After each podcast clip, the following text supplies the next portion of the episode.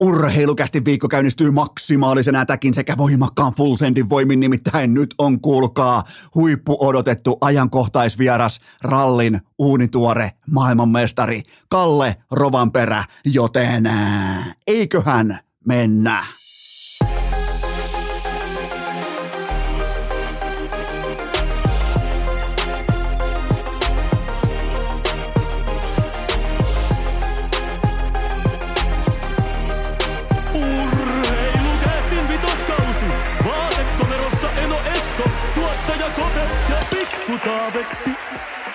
Tervetuloa te kaikki, mitä rakkahimmat kummikuuntelijat. Jälleen kerran urheilukästin mukaan on maanantai 31. päivä lokakuuta ja...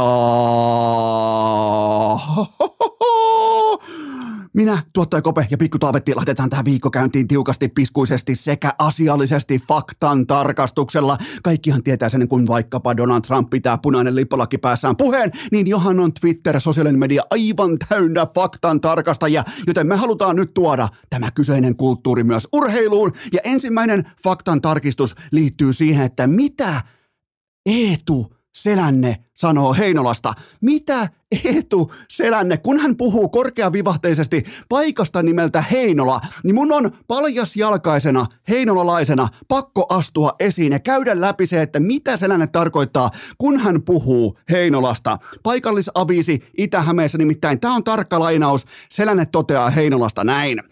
Heinola on mukava kaupunki, jossa on kivoja ravintoloita ja kauppoja. Onhan sellainen varmasti käynyt jo Heinolassa. Onhan siis, nyt kun tämän, ennen kuin tämä pelittojen suuri ja mahtava mestis vieraskiertue alkoi, niin onhan Eetu sellainen, että käytetty jo Heinolassa näkemässä omin silmin, mistä kaupungista hän puhuu Itä-Hämeessä, koska siis kumpaa ravintolaa sellainen tarkoittaa? Kusmikua vai legendaarista kettua ja kanaa? Koska nyt pitää mun mielestä tuoda jopa nimiä esiin. Jos puhuu monikossa kaupoista ja ravintoloista, niin siellä ei kuulkaa montaa ole. Entäs nämä kivat kaupat? Oh, puhutaanko Heinoskasta vai peräti Plaanimäen sellistä? Mä tarvin, mä tarvin ihan selvästi, nyt mä tarvin erisnimiä. Nyt voi ihan suoraan käydä pohtimaan, että mitähän reittiä pitkin Selänne on mennyt Heinolassa. Olisiko torikatua pitkin kohti kauppakatua siitä ehkä toria viistäen Bulmersin ohi? Mihin Selänne on viety? Missä hän on käynyt, kun hän on nähnyt kivoja ravintoloita ja kauppoja? Mä tarvin ehdottomasti nyt journalistista seurantaa Itä-Hämeeltä sen osalta, että missä Selänne shoppailee. Kun hän tuo koko California Kid äh, pesuensa, tiedätkö, sieltä tulee koko saatana Koto de Lasa vai missä ne asukaa siellä seitsemän megan huushollissa, niin kun hän tuo sen elitistipiirinsä sieltä Heinolaan käymään, missä on siis kivoja ravintoloita ja kauppoja, niin mä haluan nähdä journalistista seurantaa sen tiimoilta, että mihin Selänne vie entourakensa shoppailemaan. Missä Teemu käy, missä Teemu käy ravintolassa, missä hän shoppailee, kun hän menee katsomaan poikansa peliä. Heinolan betonikuutio, joten tämä on todella, tämä on hyvin mielenkiintoinen keissi, ja mä haluan myös, että sellainen pelastaa koko Heinola. Nyt ei riitä enää, että pelastaa vain heinolalaisen urheilun tai jääkiekon, nyt pitää pelastaa koko Heinola, siellä on vähän siipeä jälleen kerran maassa, on joukko irtisanomisia, on talouskäyrät totta kai kohti lattiaa, niin Kalifornian poika käyttää suhteitaan ja tuo Rautsaloon tai Tampelanlahteen joko Applen, Googlen tai Teslan tehtaan. Mä en tyydy mihinkään vähempään. Nyt pitää käyttää suhteita. Nyt pitää olla, kun on sen jättimäisen ravintolamokulin poika siitä Laguna Beachiltä, niin nyt pitää käyttää suhteita. Nyt pitää pelata Teemu-korttia pöytään joka tilanteessa Apple, Google tai Tesla, tai se voi olla sitten Boost. Ihan sama mitä muuta tulee, mutta jos joku näistä kolmesta tulee Heinolaan, niin se on siinä. Silloin mun mielestä Eetu Selänteen paikka pelittojen paidassa, jonka siis minä omakätisesti nostin aikoinaan mestikseen, silloin se on myös kuitattu, joten ja tämä on tavallaan myös heinolalaista bisneslogiikkaa, että sinne tuodaan Eetu Selänne, siis sukunimi Sel- äh, Selänne, Raitin mailla, enää puuttuu pallojofa, tuodaan pelaamaan. Miksi muuten pelaa numerolla 15 eikä 8? Minä en kysy, kansa kysyy, mutta siis tuodaan Selänne askiin ja lähdetäänkin saman tien viiden matsin vieraskiertueelle. Ensimmäinen kotipeli on vasta 15. marraskuuta, joten tota, tämä on taas niin kuin heinolaista. Se on tosi vaikea ymmärtää, jos ei heinolaista kotosi, että miten heinolalainen äh, liiketalous, bisnesajattelu etenee, mutta tässä on mun Mulla oli pakko aloittaa faktan tarkastuksella siitä, että mitä sellainen tarkoittaa, kun hän puhuu kivoista ravintoloista ja kaupoista. Missä, missä Selänne on käynyt? Missä kaup- mihin, jopa voitaisiin käydä, käydä näin, tää, näin päin tämä asia läpi, että mihin kylään Suomessa Selänne on pudotettu? Ja, ja sitten vaan Itä-Hämeen piskuinen toimittaja käy kysyä, että mitä mieltä Heinolasta. Sen jälkeen alkaa tulee liturgia kivoista kaupoista. Miten voi puhua monikossa kaupungista, jossa on suurin piirtein vain yksi ravintola, kaksi ravintolaa, kauppoja on yhteensä ehkä kolme. Onkohan muuten käynyt urheilukontissa? Siitä ajaa jumalalta kierrepolta portaat alakertaa taivuttelemaan mailoja niin kuin pikku Esko aikoinaan Heinolan lama-ajan idyllissä. Ai saatana, tähän mä sytyn, kun Eetu tykkää Heinolasta, joten Heinola is voimakkaasti back, mutta Eetu Selänteen tavallaan koko nyt pitää, mä, mulla ei ihan sama, että mitä hän tekee kaukalossa. Mä haluan, että se tuo sinne joko Applen, Googlen tai Teslan. Eikä riitä sitä, että ajelee Teslalla pitkin Heinolan katuja. Sitten muuten varastetaan vanteet välittömästi siitä autosta. se on ihan pommi varma juttu. Jopa ne punaiset jarrusatulat viedään pois sieltä, mutta tota, Tämä on ehdottomasti, tämä on, jää, on jääkiekko Suomen ykkösuutinen. Tämä, tällä viikolla tulee laineet, tulee rantaset, arsit kaikki Suomeen, tulee NHL-sirkus kaikki, IFK on kriisi, tuokaa mitä tahansa, niin se on Eetu Selänne, jonka mielestä Heinola on mukava kaupunki, jossa on kivoja ravintoloita ja kauppoja.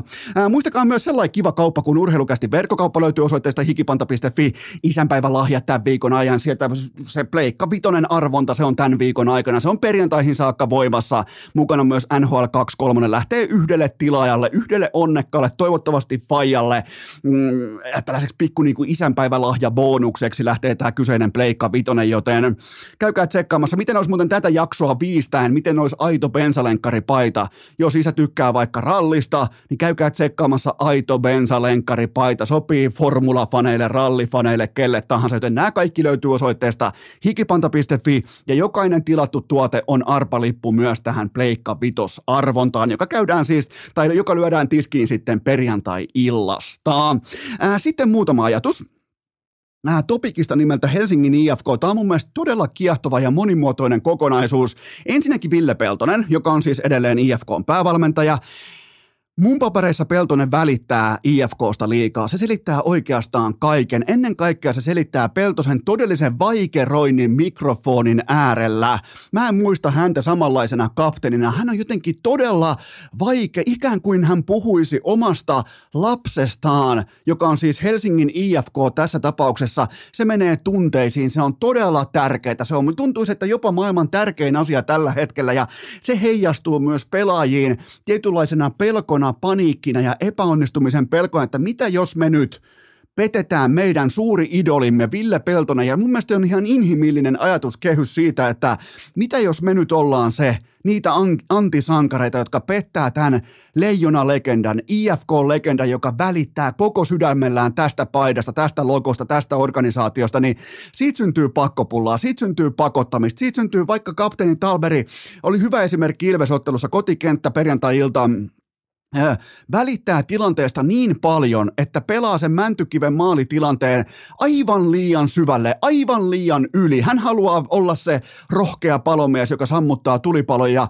juokseekin vahingossa naapuritaloa, koska välittää niin paljon – ja tämä on ongelma tällä hetkellä. Se suorituslihas on äärimmäisen jäykkä. Se on todella, mä voin vaan kuvitella, miltä pelaajista tuntuu tulla kaukaloon joka ikinen tiistai, torstai, lauantai, mitä tahansa, niin sellainen tietty, että, että mä en ole tänään se, joka pettää tämän upean coachin, tämän upean herrasmiehen kapteenin, yksi kapteenien kapteenista suomalaisessa jääkeekossa, niin ja tämä on se inhimillinen puoli, jonka mä oon löytänyt Helsingin IFKsta. Ville Peltonen välittää liikaa IFKsta ja se tarttuu noihin pelaajiin. Se lietsoo paniikkia, se lietsoo häpeän tunnetta, se lietsoo pelkoa, se lietsoo sitä, että noi pelaajat ei välttämättä tiedä, että ketä ne on ja mitä ne on tekemässä, mihin ne on kollektiivina menossa.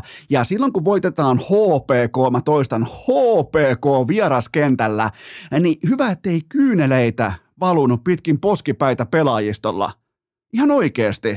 Siis mennään syväkyykky tuuletus sellaiseen puristustuuletusasentoon, että et, et yes, että et niinku vihdoinkin, että et saatiin jopa YV-maali, saatiin jatkoaikamaali.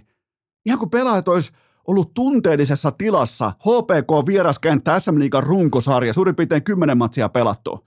Joten Tämä on hyvin mielenkiintoinen keissi, mutta se tärkeämpi pointti on se, että GM on edelleen Topias Salmelainen, joka harrastaa tällä hetkellä muuten sitten peiliin katsomista. Siellä muuten katsotaan peiliin. Asuukohan Salmelainen jopa Linnanmäen peilitalossa, koska siellä muuten ei missata peiliin katsomista. Jokainen haastattelu, puheenvuoro, mediakäynti edustaa sitä, että kuinka hän aikoo katsoa peiliin. Alkaa kohtolee stadissa peilit jumalauta vähissä, kun Salmelainen katsoo peiliin aamusta iltaan, mutta mä annan teille perspektiiviä, konkreettista perspektiiviä, urheilukästi luotettavia lähteitä. Ei ole mitään vitsailua tai mitään parodiaa, vaan mä annan teille ihan oikeasti perspektiiviä mun lähteiden mukaan siitä, että miten GM Salmelainen on onnistunut vaikkapa ihan normaalissa pelaajapudjetoinnissa. Nimittäin IFK on 34-vuotias konkarihyökkäjä Olli Palola – oli viime keväänä urallaan todella kovassa paikassa, oli loukkaantumista, alavirettä, siipeää maassa, etti vähän itseään. Hän tiesi, että se, mm, ne raharekka-ajat, ne on nyt ohi valitettavasti, että nyt pitää 34-vuotiaana mm, ex-liikatason eturivin supertähtenä. Nyt pitää ymmärtää oma positionsa, nyt pitää kävellä lakki kourassa IFKn toimistolle, koska hän haluaa jatkaa IFKssa ja hän on valmis tulemaan palkassa alaspäin huomattavasti, jotta hän saa pukea tuon upean logon ylleen. Ja ihan niin kuin nöyränä oman asemansa tiedostaen, niin kuin mun mielestä fiksurheilija myös toimii. Eli Palola marssii toimistolle. Hän ehdottaa, hän oli ehdottamassa jo, että no jos mennään kuitenkin yli, yli kuusi numeroista, että miten olisi tasan sata tonnia ja, ja ollaan sujut. Ja vastapuolella, hän ei kerkeä edes ilmoittamaan omaa palkkatoivettaan, kun vastapuolelta ilmoitetaan, että se on kuule 180 000 Olli Palolalle. Ota tai jätä, että tässä on tarjous. Ja Palola miettii, katsoo vähän niin kuin ympäri huonetta, että missä ne piilokamerat onkaan, että mulla just heitettiin 80 tonnia ilmasta rahaa pöytään, mitä mä en olisi edes kysynyt, mä tulin neuvotteluun. Ja tässä tullaan siihen, kun operoidaan kolmen miljoonan euron budjetilla, mikä on totta kai SM Liigassa erittäin suuri summa rahaa. Se on totta kai SM Liigan merkittävin budjetti yhdessä Oulun kärppien kanssa. Eli tästä kolmesta megasta 100 kiloa on 3,33 prosenttia, eikö vaan? Kun taas se 180 kiloa, se on puolestaan 6 prosenttia. Ja nyt tullaan siihen budjetti, jopa vähän salaricap henkiseen ajatteluun, että jokainen varmaan ymmärtää sen 3,3 pinnan sekä 6 prosentin erotuksen, kun lähdetään maksamaan tietystä kokonaiskakusta, tietystä budjetista työntekijöille palkkaa. Se on suoraan, ja se pelaaja ei ollut hakemaan niitä rahoja.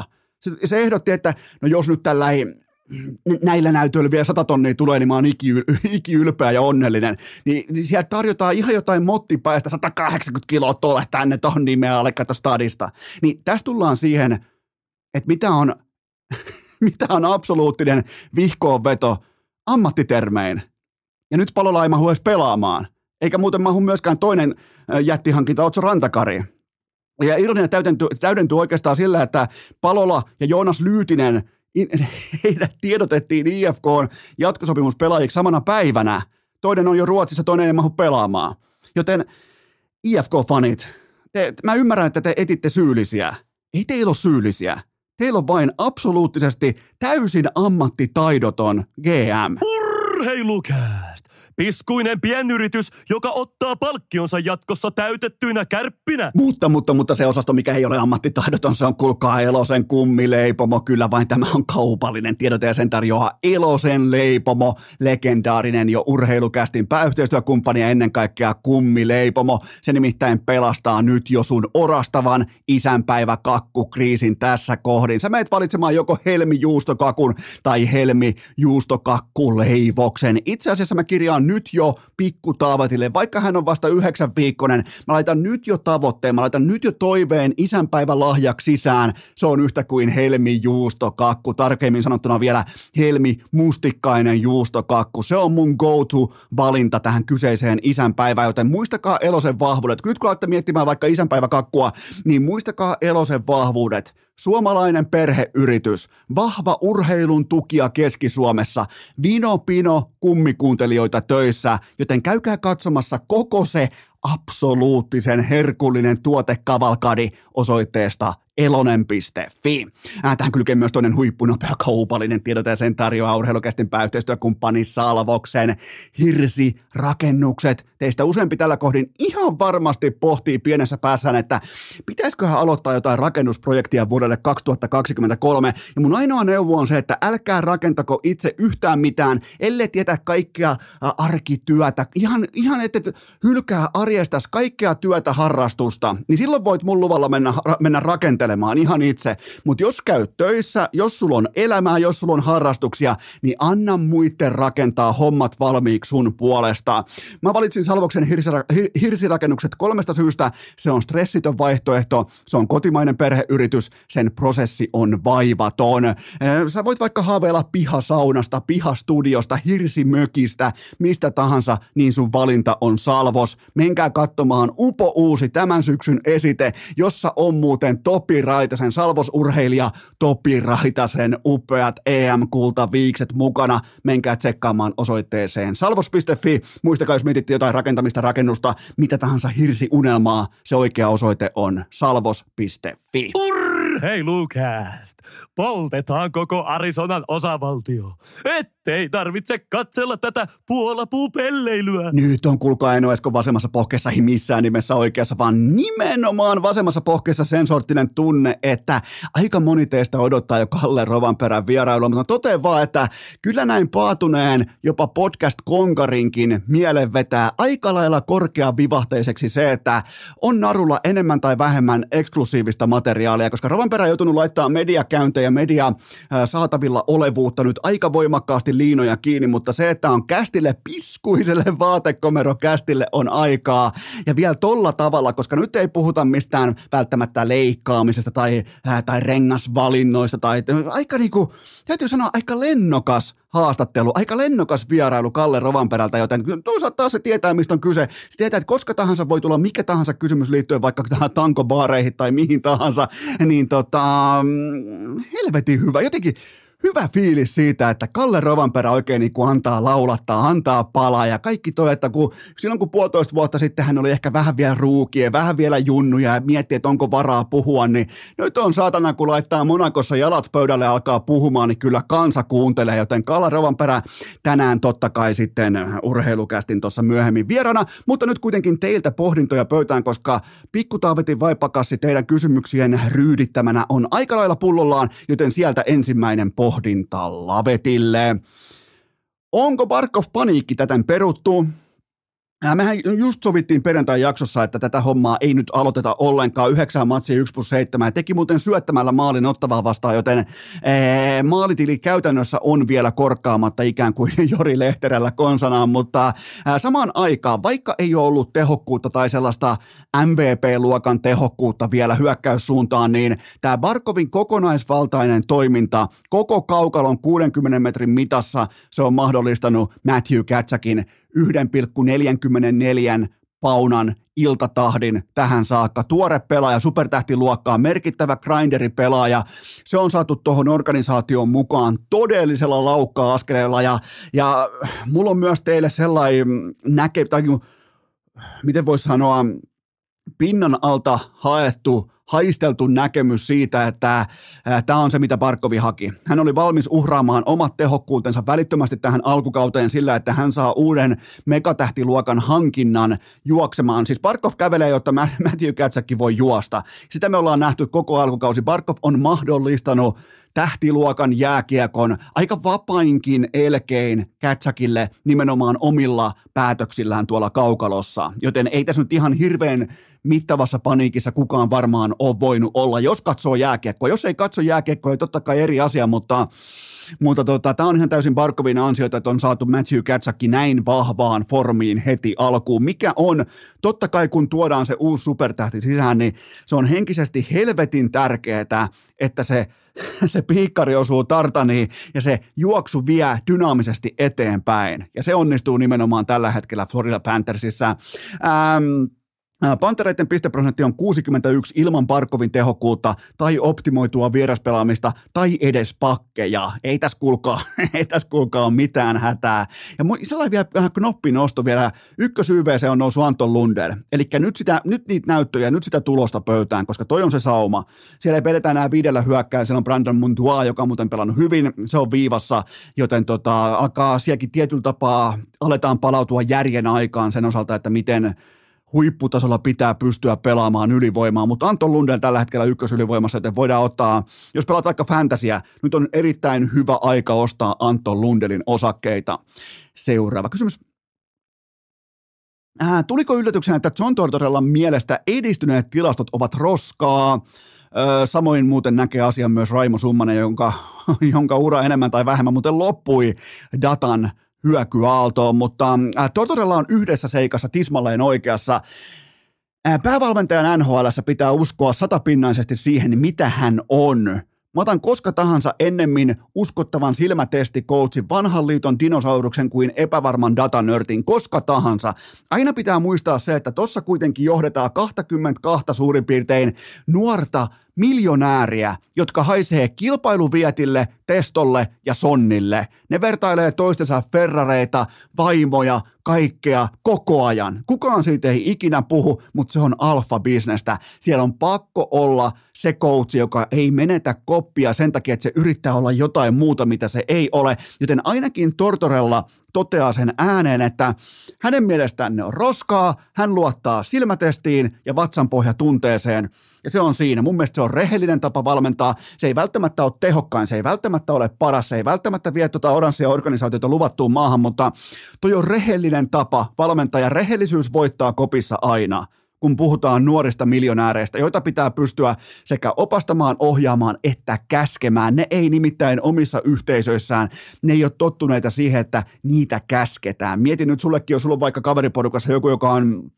sen 10 miljoonan tehnyt jo elämässään, niin ei se ole tottunut siihen, kun se tulee sieltä jostain pörssiyhtiön kulmahuoneesta, niin ei, ei, ei, ei, ei, ei, se, ei, se, ei se vaan mene niin. Ja silleenhän maailma ei pyöri. Joten tota, on todella tärkeää muistaa se, että tuolla ei valmenneta mitään pelikirjaa tai viivelähtöä tai meidän peliä. Tuolla valmennetaan ihmistä, joka on miljonääri, joka tasan tarkkaa tuntee oman egonsa voimin, oman asemansa yhteisössään. Siitä on kyse. Ja tästä syystä Tortorella on oikeassa, koska hän on rehellinen. Seuraava kysymys.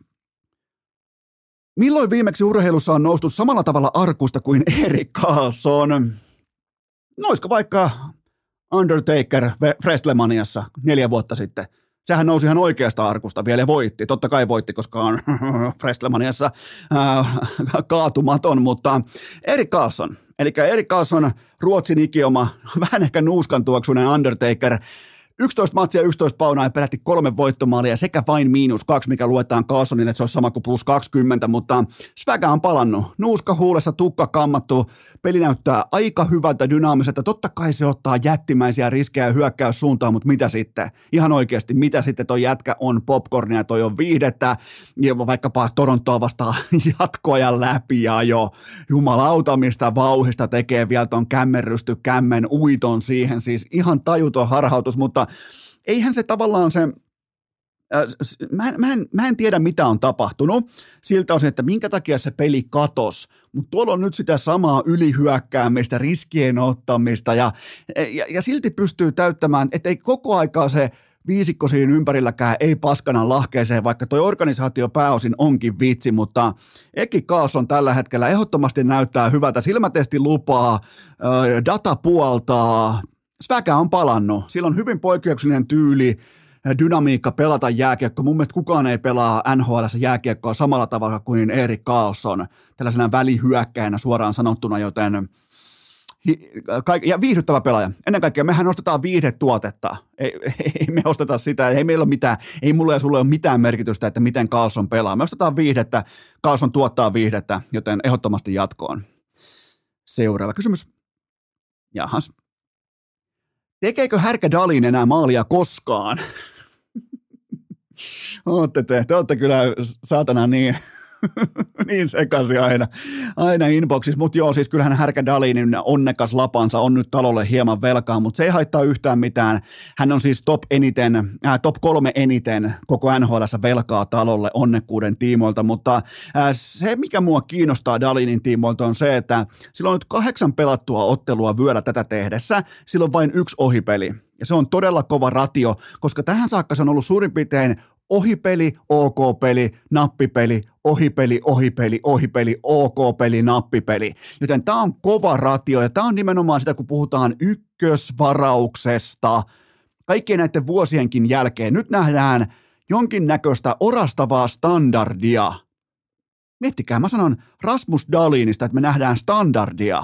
Silloin pulssi, silloin syke, sen veri kiertää, sen kasvoissa on ilmeitä – voittamisen ja tappion rajapinta on tiedossa, niillä on, äh, niillä on väliä selvästi, joten menee, menee tilanteiden jälkeen torikokouksiin, välittää joukkuetoverista, joten tämä on ihan uutta Rasmus Härkädalinia ja, ja no en ole edes kohta tulee paita postiin kuulkaa NHLn kaupasta, joten se muuten pitäisi olla perillä tällä viikolla. Ska laittaa päälle se jumalauta viikonlopun NHL Tampereelle. Härkä Dalinin paita päälle alle, Scrugeni, McReamon. Laitetaan tosta kerran oikein, olisikohan tossa napis. Missähän mulla on? Scrugeni, McReamon. Scrugeni, McReamon, Rantanen paita päälle siihen. Ai, että seuraava kysymys. Mitä odotuksia kirjataan Rasmus Kuparille kirkkaisiin valoihin? Anteeksi. nyt hän sai tässä debyytti, tämän kauden debyyttiottelussaan hän sai rinnalleen Kevin Fialan, joten nyt on mun mielestä tästä mahdollisuudesta kolmosketjussa pitää ottaa kaikki irti. Fialaa kuitenkin on kritisoitu alkukaudesta aika mm, painokkainkin sanan käänteen, mutta on siinä silti 10 matsi 9 paunaa. Ää, kupari avauspeli vain kahdeksan minuuttia peliaikaa, mutta voitto on voitto etenkin Toronto Maple Leafsia vastaan, joten tuohon voi rakentaa, mutta mikään ei viittaa vielä sen puolesta, että kuparia olisi otettu pelaamaan sitä ominta jääkiekkoaan, koska tuollainen kahdeksan minuutin munin puhaltelu sentterin roolissa, niin ethän sä pääse pelin sisään lainkaan, mutta mun mielestä toi on potentiaalinen jätkä, mun mielestä toi osaa pelata jääkiekkoa, tuolla on niitä aseita, millä modernissa NHL myös pärjää, mutta nyt on pakko alkaa myös tapahtumaan. Nythän tämä ei voi olla sitä, että mä viidettä vuotta urheilukästissä puhun jo siitä, että kuinka Rasmus Kuparissa on potentiaalia kuinka hän on kuin tehty nykypäivän NHL, joten nyt tulosta tai ulos tyyppinen tilanne. Seuraava kysymys. Putosiko Ryan O'Reilly kielekieltä alas? No seitsemän matsi yksi tehopauna ja NHLn miinusparonin jäinen viitta harteilla lukemalla miinus kymppi. ykkösen keskellä edelleen ja tuotettu XG eli maali odottama vain 1,72. St. Louis Blues on raskaasti tappiollinen porukka kaiken syvän datan osalta. Korsin maali odottama ihan kaikki silmätesti on mun, mun osalta silmätesti on, ei tietenkään ole katsonut kaikkia seitsemän ottelua, mutta se on ihan hälläväliä osastoa. Siis ei toi joukkue, toi ei menossa yhtään mihinkään, mutta se huolestuttava osuus on vasta edessä. Ton porukan pisteprosentti on vain 42 samaan aikaan, kun sen YV on koko NHL neljänneksi paras ja YVAV-yhteisprosenttilukema on peräti 111 prosenttia. Ja mä toistan, sen pisteprosentti on vain 42 mikä pitäisi olla aivan täys mahottomuus. Siis aivan, tänne ei pitäisi olla miltään osin reaalimaailmaan liittyvä tapaus, että sä oot noilla YVAV-lukemilla tuolla pisteprosentilla, mutta tämä on surkea porukka. Ei siis, Aritsona tulee antaa divisionassa tälle 2019 mestarille juoksun rahoistaan. Ihan oikeasti. St. Louis Blues erittäin voimakkaasti kohti etelää ja sitä ja sitä laivaa kohti etelää ohjaa ehdottomasti Ryan O'Reilly ykkösen keskellä. Ei mihinkään.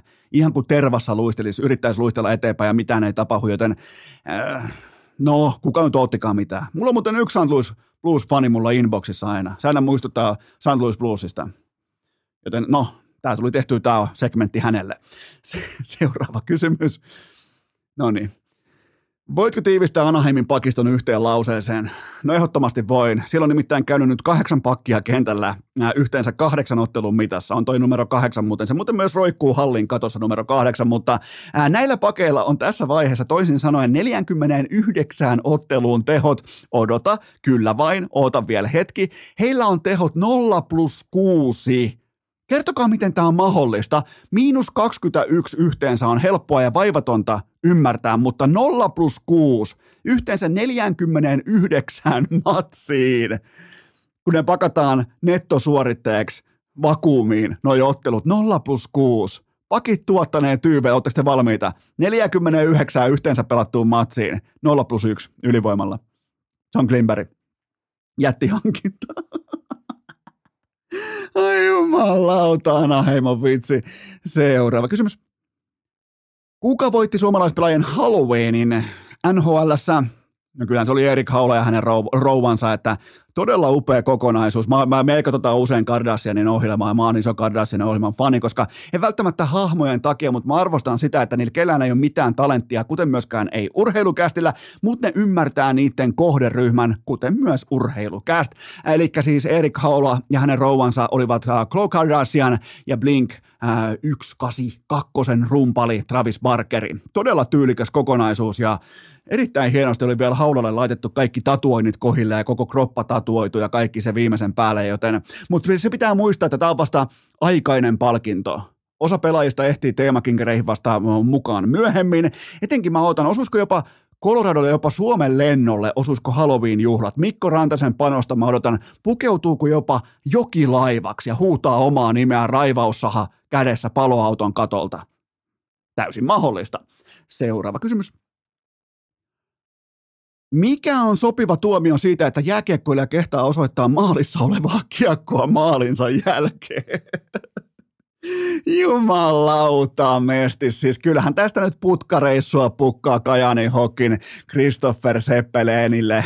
Seppeleen, Seppeliinille, Seppeliinille on muuten jännä, kun on melkein Seppänen, mutta ei sinne päinkään, mutta ää, miten kehtaa osoittaa tuolla tavalla tunnetta onnistuneen karvauspelin jälkeen? Toi vielä osoittaa tunnetta ja kiekkoa samassa lauseessa. Ei, ei, ei, ehdottomasti vankilaan. Ihan putkareissun kautta vankilaan.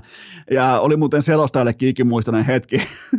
Seppeliiniä viedään tällä hetkellä jäähyaitioon. Selostaja ei ollut mitään hajua, miten tosta tilanteesta voi saada jäähy, mutta jälleen kerran yksi kappale loukattu ja silloin kun tuomarin tunteet loukkaantuu, kun hän haluaisi näyttää, että kiekko on maalissa, mutta pelaaja, joka tekee maalin tuhma, tuhma pelaaja, itsekään osoittamassa, että kiekko on maalissa, niin laitto jäähylle istumaan, koska mun mielestä sääntökirjaa pitäisi pystyä kirjaamaan sellainen lisälehtinen, lisä äh, tavallaan niin kuin, jopa niin kuin lisäkatkelma siitä, että aina kun tuomarin tunteet loukkaantuu, niin aina pitää pystyä siinä tilanteessa ihan tahan, mikä tahansa jäähy pitää pystyä siitä syystä viheltämään pelaajalle, jos tunteita on loukattu. Niin kuin ihan selvästi tässä tilanteessa oli, joten mä otan tässä tuomarin kannan ehdottomasti äh, Christopher Seppeliin putkan kautta vankilaan. Urheilukääst!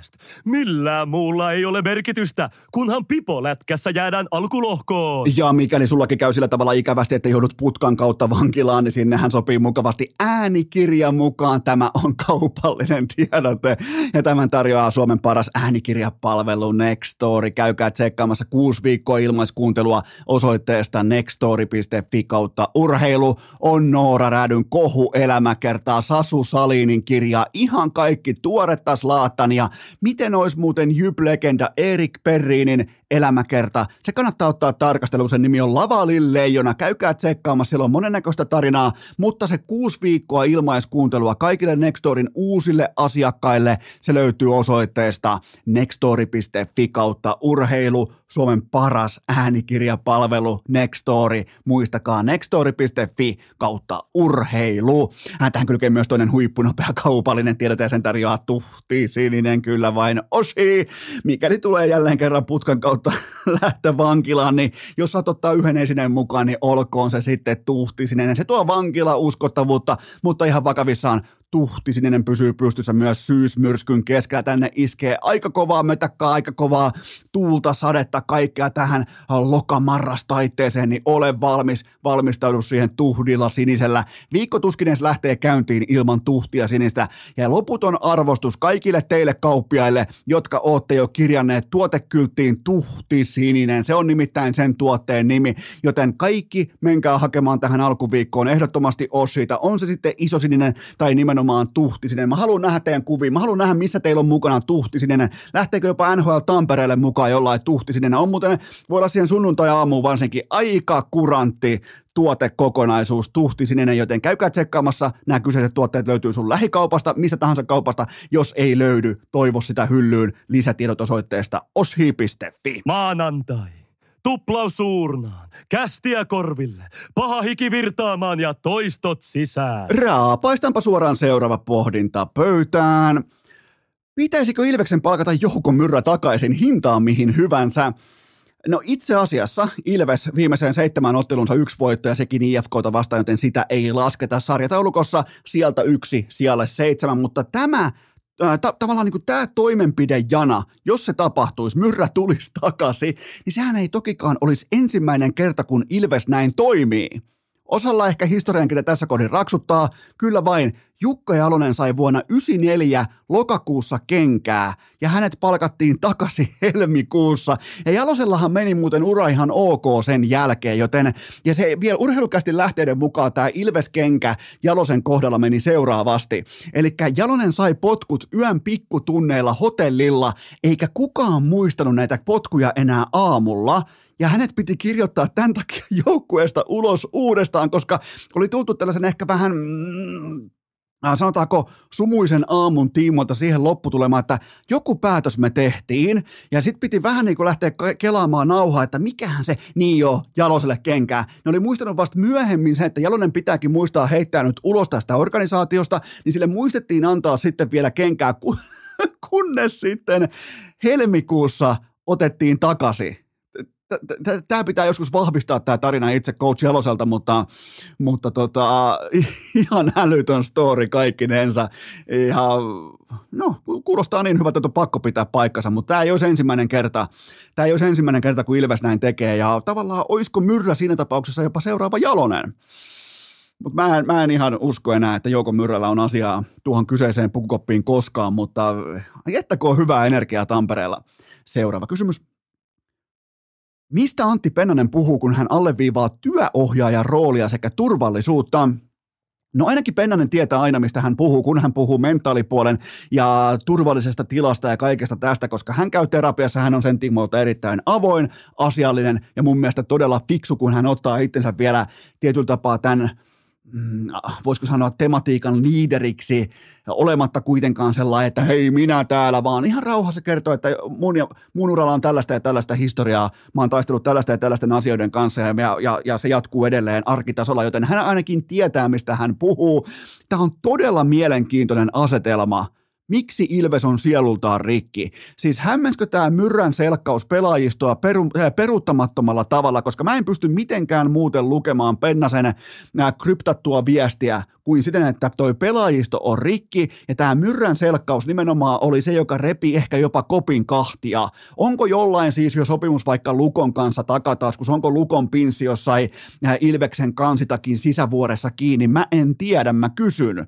Joten Tämä on erittäin mielenkiintoista, eli minkä takia Ilveksen työympäristö ei ole työntekijälle turvallinen. Ja se, lähtee, se kulttuuri lähtee aina huipulta, eli Risto Jalosta. Helvetin mielenkiintoista, koska silloin kun Pedanen sanoi jotain tällaista, niin sehän ei puhu koskaan tyhjää. Tämähän on hauska lukea jotain jonkun Facebook-postauksen alla, kun joku maikkari tai vaikka iltasanomat laittaa tämän uutisen ulos, niin jumalauta, kun siellä on siellä on aggressiivista tamperelaista liikenteessä, että tämä on paska puhetta, että Pennanen selittelee, kun nimenomaan Pennanenhan kertoo siis, jos sitä osaa lukea ja viitsii lukea ja asettuu älyllisesti sellaiseen tilaan, jossa on valmis ottamaan sellaista tietoa vastaan, jonka kanssa sä et välttämättä ole samaa mieltä, kuten vaikkapa se, että jääkiekkoilijatkin joskus pääkoppansa osalta tarvii tukea työohjaajaa ja turvallista tilaa. Erittäin mielenkiintoista. mulle ei, mulle ei löydy mitään muuta analyysiä kuin se, että toi pelaajistokoppi on kahtia jaettu myrrän selkkauksen jälkeen ja siitä syystä se ympäristö ei ole tässä kohdin turvallinen henkisesti. Se on mun analyysi. Seuraava kysymys. Ottaako NHL Tampereen VIP-lipun voittaja Kamikatse sivupalkinnon vastaan? No otti tai ei, se lähtee mukaan Immarin kerran hallille. Ja, ja nyt on muuten Tampere siipikaupunki. Tampere on siipikaupunkina kaikki marmorit samassa kottikärryssä, koska jos en mä saa ottaa hallille, tamperelaisjäähallille mukaan siipikastiketta, niin mä, mä, mä en tiedä, miten mä reagoin. Mä, mä, mä, niin mä oon to, todella, totta kai sinne saa ottaa mukaan. Sä ottaa Buffalossakin Sabresin tai Billsin matsiin mukaan siipikastiketta, joten kyllä tuon väkisinkin saa Tampereella vie hallille yhden kappaleen siipikastike kamikatse, siipiveikkojen kamikatse pulloja, mutta siis ää, tämän voittajan IG-nikki oli siis Ville Niaali. Tämä oli mun mielestä tosi onnistunut tämä kisa. En, en, kaikille mittavat kiitokset erittäin massiivisesta mukanaolosta ja luottamuksesta, että nämä asiat hoidetaan tip-top. Ja niin kuin ne on hoidettu viimeiset 12-13 vuotta alkaen siitä, kun aloin urheilu lehdessä alkoin, aloin pitämään erilaisia tuotepalkintojakoja tai jotain muita vastaavia, niin, niin tota, Tämä oli ihan oikea palkinto, tämä oli ihan, niin kuin, käytän termiä oikea palkinto, oli siis iso palkinto, mun mielestä merkittävä palkinto. Ja ja upeata, että se kiinnosti niin useita, useita ihmistä, että niin pelkästään, pelkästään hyvässä hengessä. Ja muutama protesti, sellainen hauska protesti tuli inboxiin välittömästi arvonnan jälkeen, että vittu mitä paskaa, sä oot rikatumpi kuin FIFA. Ja mä sanoin, että kyllä vain mä just oon ykkösluokas lentämässä Qatariin, että ei tässä kuulkaa mitään hätää. Mutta siis ihan vakavissaan puhun siitä, että äh, kiitokset kaikille luottamuksesta, koska se ei nykypäivän internetkulttuurissa se ei ole No mulla on toki, mulla on 13-12 vuotta näyttöjä alla näistä. Ja muistan edelleen mun ainoan, mä voin kertoa teille pikatarinan siitä, että mulla on yksi palkinto jäänyt koskaan ikinä missään olosuhteessa lähettämättä. Ja se on siis jalkapallo ja silloin oli Brasilian MM-kisat siinä. Jalkapallossa oli Adidaksen kisapallo, siinä oli ainakin litin nimmari, siinä oli mitähän muuta siinä oli. Mutta joka tapauksessa sen voitti joku mun someseuraaja, mä, mä sain sen kiinni, mä pyysin osoitteen, toimitusosoitteen, että tämän, tä, tässä nyt olisi. Se ei ikinä palannut. Se, se niin kuin moikkasi, että jes voitin. Sen jälkeen mä pyydän siltä osoitetietoja. Se ei ikinä, ei kissojen eikä koirien, se poisti Facebook-tilinkin ja niin silloin mä myös totesin, että ei saatana tämä Facebook, että jos on näin vaikeaa jakaa siellä pokaaleita, niin loppuu kyllä jakaminen ja se jäi ikuisesti mieleen, koska mulle jäi se pallo omiin käsiin etittiin ja pohdittiin ja Fonectalta laitettiin, niin kuin, että löytyisikö tällaisilla tiedoilla ja ei löytynyt. Ja pallo jäi omiin käsiin, joten se on ainoa palkinto, mikä on ikinä jäänyt lähettämättä ja ehkä siitä se luottamuskin on syntynyt. Seuraava kysymys. Mitä tunteita koit, kun näit kuvamateriaalia Arizona Mullet Areenan vieraspukukopista? No kyllä mä, mä tunsin turvattomuutta. ihan siis pääosin ihan silkkaa turvattomuutta. Se on turvaton tila olla tuolla vierasjoukkoja, mutta sitten taas toisaalta, mitä sitä vierasjoukkoetta alkaa kosimaan ja nuolemaan? Tuossa on penkit, vaatekoukkuja ette saa, pukekaa kamat päälle, tulkaa kaukaloa. ja Arizonahan tämä heidän jää, muutenkin NHL-organisaatio on vähän kuin trailer park. Enää puuttuu, että joku, joku, joku menee erätauolla siskonsa kanssa naimisiin. Siis tämä on häpeäksi, totta kai tämä on häpeäksi NHLn kolmen miljardin dollarin arvoiselle vuosituotteelle, mutta samalla tämä on, niin kuin, tämä on tietyllä tapaa myös hauskaa. Tämä on vähän sellainen niin kuin kielletty hedelmä, mille ei saisi periaatteessa jääkiekko puritanistina ei saisi nauraa. Ja, ja onhan tämä ihan helvetin hauskaa, joten huh heijaa, mitkä koppitilat. Mutta se on hienoa, että noin pelat pääsee palaamaan niihin junnuvuosiin ja kun puettiin vaikka jossain rakennustyömaan kopissa tai missä tahansa tai jossain saatana Hervannan. Osa varmaan muistaa Hervannan hajun, kun menee sinne Uumeniin ja siellä valuu sitä seinää pitkin asbestin hajusta hometta nesten muodossa ja sinne ei mitään muuta kuin askii niihin vanerista tehtyihin koppeihin ja sen jälkeen käy ottaa Ilvekseltä saatana Salmelta, Salmelalta, Perttu Lindgreniltä, Tuukka Raskilta ja Väinölältä turpaa 15-2, niin kyllä oli kovin reissuja hervantaa silloin tällöin, mutta onhan toi, onhan toi tavallaan niin kuin Arizona on NHL ikioma hervanta. Seuraava kysymys. Paljonko GM Salmelainen maksaa Ville Meskaselle ensi kaudella? Ai saatana, kun osuu kysymykset kohilleen. No ei tietenkään latiakaan. Meskanen tulee pyytämään salmelaiselta 150 tonnia, mutta se tulee saamaan 300 tonnia. Miettikää Meskanen viimeiseen neljään matsiin, eli yhden, yhden matsin verran Pekka Virran potkujen jälkeen neljään otteluun 8 plus 1. Eli Ville Hämäläinen on löytänyt oman koutu-äijänsä, varsinkin YVllä, neljä kaappia tässä kohdin, joten ai jumala, se on hienoa nähdä. Varsinkin kun raitin pelaaja on kuumana. Musta tuntuu, että silloin kun mennään tosi kuumaksi, musta tuntuu, että raitin pelaaja on ripauksen verran kuumempi kuin leftin pelaaja voisi koskaan olla. Mm. On muuten aika auringon tarkka analyysi. Näin se, raitin pelaaja vielä näyttääkin vähän kuumemmalta silloin, kun oikeasti on lapa kuuma. Täytyy jatkaa tota, ton tematiikan käsittelyä joskus myöhemmin. Seuraava kysymys. Lajivaihto. Nostiko Lauri Markkasen reverse donkki hänen tätkaista peräti himiksi?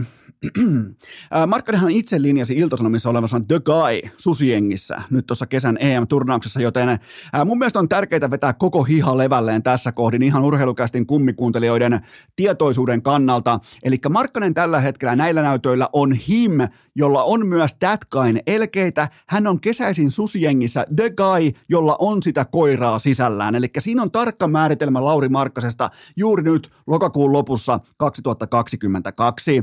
Ää, mulla on teille tilastoknoppi. Mä nimittäin mä sukelsin NBAn syvään dataan käsiksi. Mä tein vähän sorttauksia. Mä tein vähän tutkimusta. Mä yritin etsiä, siis toisin sanoen, jos pitää niinku kuiskata nyt teille, mä yritin etsiä sellaisen tilaston, jossa Lauri Markkasen kausi näyttää todella väkevältä. Okei, tuolta ei tällä hetkellä löydy tilasto, jolla se näyttäisi heikolta, mutta mä koitin laittaa sellaisen tilaston pystyyn, missä, ja siitä tulikin hyvin yksinkertainen. Eli katsotaanpa koko NBAn mittakaavassa, ketkä mahtuu seuraavaan tilastokokonaisuuskategoriaan. Vähintään 21 paunaa per ilta, vähintään 9 levypalloa per äh, ottelu ja heittää kentältä vähintään 49 prosenttia pallot sisään. Äh, tähän kyseiseen kavalkadiin, tähän kyseiseen sorttaamiseen mahtuu nimittäin mukaan koko NBAsta vain Luka Doncic, Jannis Antetokounmpo, Joel Embiid ja Anthony Davis. Ja siinä on se lista. Ja tuohon viidentenä Lauri Markkanen. Toistanko? Luka Doncic, Jannis Antetokounmpo, Joel Embiid ja Anthony Davis. Ja Lauri Markkanen. Ja nyt puhutaan ihan perusti. Mä olin siis valmis laittaa todella käärimään mun hihat, että mä saan Markkasen näyttää jollain tilastosorttauksella äärimmäisen hyvältä, mutta mun piti puhua vain pisteestä, vain levypalloista ja field goal prosentista, jotka on siis ehkä keskeisimpiä arkitilastoja NBAssa. Siinä on viiden pelaajan lista. ja, noi, ja, noi kaikki on eturivin maksimisopimus megaluokan all-star supertähtiä, johon nyt voidaan tämän kerran puhua mukaan myös Anthony Davis, joka on siis luonteeltaan totta kai luovuttaja, mutta, mutta tota, ai jumalauta, Doncic, Janis, Embiid, Davis ja Markkanen. Jutah on tällä hetkellä 5-2, tankkaus on peruttu ja Markkanen on matkalla All-Star-peliin, joka pelataan, katsotaan missä pelataan, katos vaan se pataa Salt Lake Cityssä. Markkanen muuten ihan oikeasti pelaa All-Star-ottelussa tänä, tänä vuonna. Kaikki näyttää siltä, että hän toi reverse donkin, niin ai saatana, on kyllä on, siinä on koiraa, koiraa tämän herran sisällä ja on myös muuten sovittu, voi nyt jo paljastaa, että kun tulee tuohon, tuohon pihaan tulee se ää, Salvoksen studio, niin Markkanen tulee sitten vieraaksi, koska täällä, tällä hetkellä täällä ei voi ottaa yhteyttä Amerikkoihin siitä syystä, koska se pitäisi tehdä illalla, ja täällä on yksi kappale pikkutaavetteja nukkumassa suurin piirtein, no aika aikaisessakin vaiheessa, joten joten se on vähän niin kuin tällainen perheehdoilla tehty asia, että nyt ei iltaisin enää Eno Esko pöliset täällä talon sisällä, mutta mikä oli ennen ihan arkea, mutta nyt se on, sen muutos on tullut, eli listalla on Lauri Markkanen, Mikko Rantanen, ketäs muita on lupautunut tulemaan tuolta äh, Amerikoista sitten, kun on Salvos pystyssä. No siinä on ainakin kaksi ihan ok ok vierasta, mutta Markkanen saa ihan itse tulla kertomaan, että onko se nyt him, onko se that guy, ja kuinka paljon sitä koiraa on siis, ja mikä se koira rotu on, mikä on siellä sisällä. Sekin pitää selvittää, joten, mutta toi on kova lista, minkä mä äsken teille heitin, joten nautitaan tästä nyt, ja, ja nyt Olli Jokisen termein arvostetaan tätä, mitä meillä on. Me, meillä on supertähtiluokan pelaaja tuolla marinoitumassa. Illasta toiseen parempi ja parempi. Tämä ei ole mikään suonenveto. Seuraava kysymys. Mikä selittää Burgos CFn kaahausjalkapallon? Mulla on tähän tiukka analyysi, ootteko te valmiita? No se onkin hienoa kuulla, että olette näinkin hyvin valmiita, koska kaikki perustuu Burgosissa herraan nimeltä Surippi. Otetaan uudestaan, Surippi. Hän on siis maalivahti. Se sai suoran punaisen Mirandaa vastaan siinä kohin, kun peli oli 0-0, ja sen jälkeen meni tämä koko kauden mittainen nolla rikki. Eli silloin tuli toiselle veskalle yksi omiin, ja sen jälkeen tuli äh, sun rippi, totta kai sikailija, suorapunainen, oli pelikielos seuraavassa matsissa, ja siinä tuli, äh, siinä tuli äh, 0-2 leukaan. Ja tämän jälkeen sun rippi teki paluun maalilleen pelikielon jälkeen nyt lauantaina, ja ne otti Burgos palastaas järjen ja äh, ryhdin aikaan, ja otti 2-0 kotivoiton joten surrippi on edelleen koko kauden mittaisessa nollaputkessa. 11 täyttä matsia ja siihen päälle vielä 27 minuuttia nollaputkea.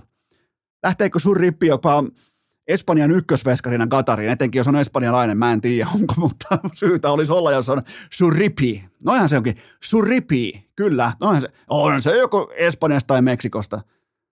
Tuleekohan sukunimi olettamisesta känseliä? Voi tulla, mutta kuitenkin 11 matsin saatana nolla, nolla putkessa ja siihen päälle 27 minuuttia. Ja ainoat maalit, mitä on tehty Burgosille, on tehty kakkosveskalle. Joten johan se selvisi, että miten tämä kaahausjalkapallo on siellä alkanut. Seuraava kysymys. Miten kommentoit kuulijaisena yleveronmaksena Remin paljasta persettä ruudussasi? No mä arvasin, että Remi painaa bottakset pöytään dokumentissa ja ää, on tuossa hitusen verran muuten sitten harjo, harjoittelun tuoksua tuossa pojassa. Et siinä on ihan selvästi drive, drive laitettu päälle, että mennään kohti maailman huippuja, huippua toisto kerrallaan. Äh, tuo oli eeppinen kommentti Remiltä, että kun vetää tuommoisen 10 tunnin treenisessio, niin sen jälkeen viisi tuntia tuntuu kevyeltä. Aika, aika, aika tuollainen niin aika syvältä on pitänyt kaivaa, jotta löytää viiden tunnin session kevyenä, mutta näin se vaan on, Remi on eri puusta ja nyt vaan pikkurilli suoraksi ja kullin lämmitin kohdalla ja rukalla, ei muuta kuin peto irti, joten tämä on Remin kausi. Tämä, on iso kausi Remille ja kaikki viittaa, että Remi on tikissä. Samoin kuin kaikki, mun mielestä hiihtäjät on kivoja, jotenkin hiihtäjät on mukavia kivoja ja aika monelle teistä muuten Vilma Nissinä oli aivan täysin tuntematon uh, urheilija, tu, tuntematon nainen ja todella monta viestiä tuli perjantai jakson jälkeen siitä, että lähditte avoimin kortein, paikoin jopa silleen, että no, mik, eh, kukas tämä ja, ja miksi, niin aika moni tuli toteamaan, että hetkinen, että täällähän oli fiksua puhetta sekä niin urheilijan minästä, sitten oli tästä siviiliminästä, kaikesta tästä, niin tota, erittäin hyvää palautetta Vilma Nissisen vierailusta. Ja mulla olikin hyvä riidi siitä, että kun mä oon kuunnellut hänen haastatteluitaan, niin uskaltaa puhua ja sanoa ja, ja niin kuin linjata ja olla mieltä. Ja sitähän mä etin täällä. Mä jatkuvasti kuuntelen haastatteluita, kuten muut kuuntelette vaikka informaatiota. Mua kiinnostaa aina podcastajana se, että miten ne puhuu ja mistä ne puhuu, mistä ne on valmiita puhumaan. Ja sen pohjalta mä laitan monesti myös kutsuja sisään. Yksi tapa päässä on totta kai myös voittaa rallin maailmanmestaruus. Seuraava kysymys. Tuleeko Jake Paulista nyrkkeilymaailman parhaiten ansaitseva ottelija? Tulee, mutta ehkä vielä kuitenkin se ottaa aikansa tässä kohdin. Tämä on ihan oikeasti, kohta on tilanne käsillä, missä vaikkapa Conor McGregor tarvitsee Jake Paulia. Ihan oikeasti, tämä ei ole mitään vitsailua. Onneksi 47-vuotiaalle Anderson Silvalle ei käynyt mitään pahaa, ei käynyt pahemmin mikään. Oli siis, hänet oli reeneissäkin lyöty lattia pari kertaa valot pois ja, ja onneksi tuossa ottelussa kahdeksan erää ei käynyt mitään sen kummosempaa ja kuitenkin Jake Paul on koko nyrkkeilyn ylivertaisin promootio yhdessä veljensä kanssa. Ihan siis täysin ylivertainen. Nyt on vielä Priminkin rahat takana, joten toi on ihan oikeita bisnestä. Sä voit naurahtaa sillä, sä voit vitsailla sillä, sä voit viitata kintaalla, mutta sä et voi numeroilla, sä et voi, niiden kanssa et voi debatoida. Sä voit olla siitä mieltä, että miten ne numerot on tehty, mutta sä et voi olla niistä numeroista eri mieltä. Kohta siellä on varmaan Mr. Beast tai joku Elon Musk – vastakkain jossain Twitter-livessä. Ai saatana Elon Musk meni jostain Twitteri. Onkohan kaikki sieltä lähtenyt jo, ketkä uhosi jo, että mikäli Elon Musk ostaa, niin minä kyllä, että minä älkää lässyttäkö saatana. Se muuten oli hauskaa, kun Elon Musk yritti olla myös hauska ostaessaan Twitterissä. On jotenkin silloin, kun nörtit yrittää olla hauskoja, niin vähän alkaa hakeutumaan nämä sormien kynnet kohti tota reiden sisäpintaa, kun pitää alkaa rapsuttamaan, mutta mä rakastan sitä, kun nörtit yrittää olla hauskoja. Siinä on jotain, siinä on jotain niin auto, a, aitoa ja mukaansa tempaavaa, mutta tota, kyllä Jake Paul, toi on, ja osaa muuten otella. Jake Paul osaa otella. Jos kysymys on, että osaako hän nyrkkeillä vai ei, niin hän osaa nyrkkeillä. Mutta toi promootiokoneisto, jonka ne on rakentanut yhdessä Logan Paulin kanssa, niin se on ihan real deal ja toi tulee menemään, noin kohti ne määrittelee ovet, josta ne kävelee. Siellä on kohti ihan oikeasti Conor McGregoria ja kumppaneita vastassa. Odottakaa sitä päivää. Kaikki numerot ja kaikki käydät viittaa siihen, että no jätkät ihan oikeasti määrittelee bisneksen muutaman vuoden kuluttua. Joten tota, ja itse olla, siis me ollaan itse mahdollistettu tämä peto, tämä eläin, tämä muutos, joten älkää kritisoiko Jake Paulia tai Logan Paulia ihan voit ottaa Tobias Salmelaisen peilin ja tuijottaa sitä, muuttaa Salmelaisen kanssa vaikka Linnanmäen peilitalo ja tuijottaa siellä itseään peilistä. Vittu se on kyllä kova jätkä tuijottaa itseään peilistä. Joka haastaa, mä, mä, nyt pitää katsoa niin kuin, erilaisia peiliin katsomisen niin kuin metodeita ja tekniikoita. Nyt pitää katsoa kunnolla peiliin, sitten toinen vaihtoehto pitää katsoa pitkään peiliin. Se on kova paikka, kun pitää katsoa pitkään peiliin. Sitten on vielä se, että pitää katsoa pitkään ja hartaasti peiliin. IFK oli tuossa tilanteessa jo perjantai-illan jälkeen, että pitkään ja hartaasti piti katsoa peiliin. Ei saatana Topias Salmelainen katsomassa peiliin, mutta kaikki kysymykset on paketissa ja sitten erittäin odotettu vieras. Sen tarjoaa teille urheilukästi verkkokauppaosoitteessa hikipata.fi, menkää katsomaan aito bensalenkaripajat, isänpäivälahjat ja muistakaa, tällä viikolla lähtee nyt jakoon sitten se Pleikka Vitoinen NHL 23 ja FIFA 23. Se lähtee yhdelle onnekka- onnekkaalle ja jokainen ostettu tuote on yhtä kuin arpalippu. Se erittäin odotettu vieras, ai jumalauta, se on nyt täällä ja nyt ääneen. Rallin uunituore maailmanmestari Kalle Rovanperä. Urheilukääst! Tuulipuku niskaan, hokat jalkaan, mieli tyhjäksi, kuulokkeet pykälään ja kästin kanssa kuntoilemaan. On aika toivottaa tervetulleeksi urheilukästin seuraava vieras, joka missään nimessä ei ole meteorologi, mutta hän on rallin maailmanmestari Kalle Rovanperä. Tervetuloa jälleen urheilukästiin. Kiitos, kiitos. No miltä se tuntuu nyt olla sitten muoliman mestari? Viimeksi vähän niin kuin, sulla ei ollut vielä yhtään ykkössiä, sulla oli, oliko Ruotsista yksi kolmossia, lähdettiin maalailemaan sitä, että jos tulisi vaikka osakilpailun voitto, jos tulisi tällaista, niin nyt sä oot rallin maailmanmestari, niin, niin tota, mitenkäs se arki kohtelee nyt siellä Monakossa? Ihan hyvin kohtelee. Tässä mitään sen kummosempaa, että aika kiireistä ollut tässä nämä kolme, kolme edellistä viikkoa, kun reissusta reissuun ja kolme kilpailua tuossa ja, ja tota, nyt saisi vähän levätä, niin ihan mukava. Joku kuuntelisi varmaan ihmettelee, että miten Rovanperällä on aikaa tähän urheilukästin vierailuun, mutta aikoinaan menit lupaamaan, että jos joskus tota, kannua nostellaan tai tulee menestystä, niin, niin, niin silloin otetaan uudestaan. Ja nyt on se hetki. Täytyy ainakin sanoa, että äh, oot aika piskuisesti pidät lupauksesta kiinni. Joo, kyllä nyt aina sen verran kerkee. Jos on luvattu, niin sitten se on tultava. Se on tultava. Muuten mä olisin lähettänyt Iivon sun perään. Joo, luultavasti siinä näin ja sitä ei kyllä pääse karkuun mitenkään. Ei pääse, ei edes ralliautolla, mutta tota, äh, mulla on muutama ei ehkä vähän epärallikysymys. Sä saat ihan riittävästi vastailla renkaista ja auton suorituskyvystä ja nuoteista ja muusta, niin lähdetään siitä liikkeelle, että kumpi on hienompi kylä asua, Monaco vai Puuppola? No tota, kyllä mä sanoisin, että kylänä, kylänä niin tota, kyllä Puuppola on hienompi. Kyllä siellä siellä on tota, ikävä niitä aikoja, kun pääs, pääs harrastamaan niin sanotusti ja, ja tota, tekee kaikkea, kaikkea mitä, mitä halusi siihen aikaan. Et siellä, siellä on kyllä mukava olla ja siellä saa rauh- rauhassa olla. Että, tota, kyllä mä ehkä enemmän silti semmoinen, semmoinen maalaistalon poika on, kun, kun, kun tota, kaupungissa asuu. Mutta tota, kyllä mä oon täälläkin viihtynyt nyt ihan hyvin. Mä oon, mä oon katsonut sun somekuvia ja, ja tota Instagram-storeja, niin sähän oot oikein niin kuin ihan kalavedessä jopa Monakossa tällä hetkellä. No joo, ihan hyvin. Kyllähän täällä, tota, täällä pärjää ja kelit on hienot, hienot että tota, varsinkin tämä syksy ja kevät loskaajat, niin, niin tota, ei ole kyllä ikävä, ikävä niitä kelejä täällä. Oliko sinulla muuten jossain vaiheessa jo ihan kristallin kirkasta, jo sanotaanko niin kuin hyvä tovi sitten vuosia sitten, että jonain päivänä Monaco kutsuu? Ei, sen se nyt tietenkään ihan, ihan silleen niin tarkkaa ollut, että vähän, vähän tietenkin oli jo tiedossa, että sen mukaan mennään mihin, mihin tota, tota tarvii ja, ja pitää, että Tallinnassakin oltiin tuossa pari vuotta ja, ja näin, että vähän sen mukaan menty, mihin, mihin on sitten niin aina sillä hetkellä. Mä, tota, niin, mä mietin tuosta Monacoa vielä sen verran, että pitäisikö sinne asentaa sellainen jättimäinen kello, mitä soitetaan aina sen jälkeen, kun sä voitat. Olisiko sellainen kiva tällainen pikku installaatio tuoda puupolasta mukaan? No, kyllä se mun mielestä olisi aika hyvä, että tota, voisin tietenkin suuri osa porukasta vähän ihmetellä täällä, että miksi, miksi ne soittaa kelloa joskus iltapäivällä tai jos on kaukomaa kisaa joskus keskellä yötä, mutta, mutta tota, olisi se ihan mukava. Mitäs, mitäs tunteita toi muuten herätti, kun lähti, Jyväskylän kaverit lähti tota, ihan vilpittömästi torille sun mestaruuden varmistuttua keskellä yötä, niin, niin aika, aika tiukkaa sitoutumista ystäväpiirissä.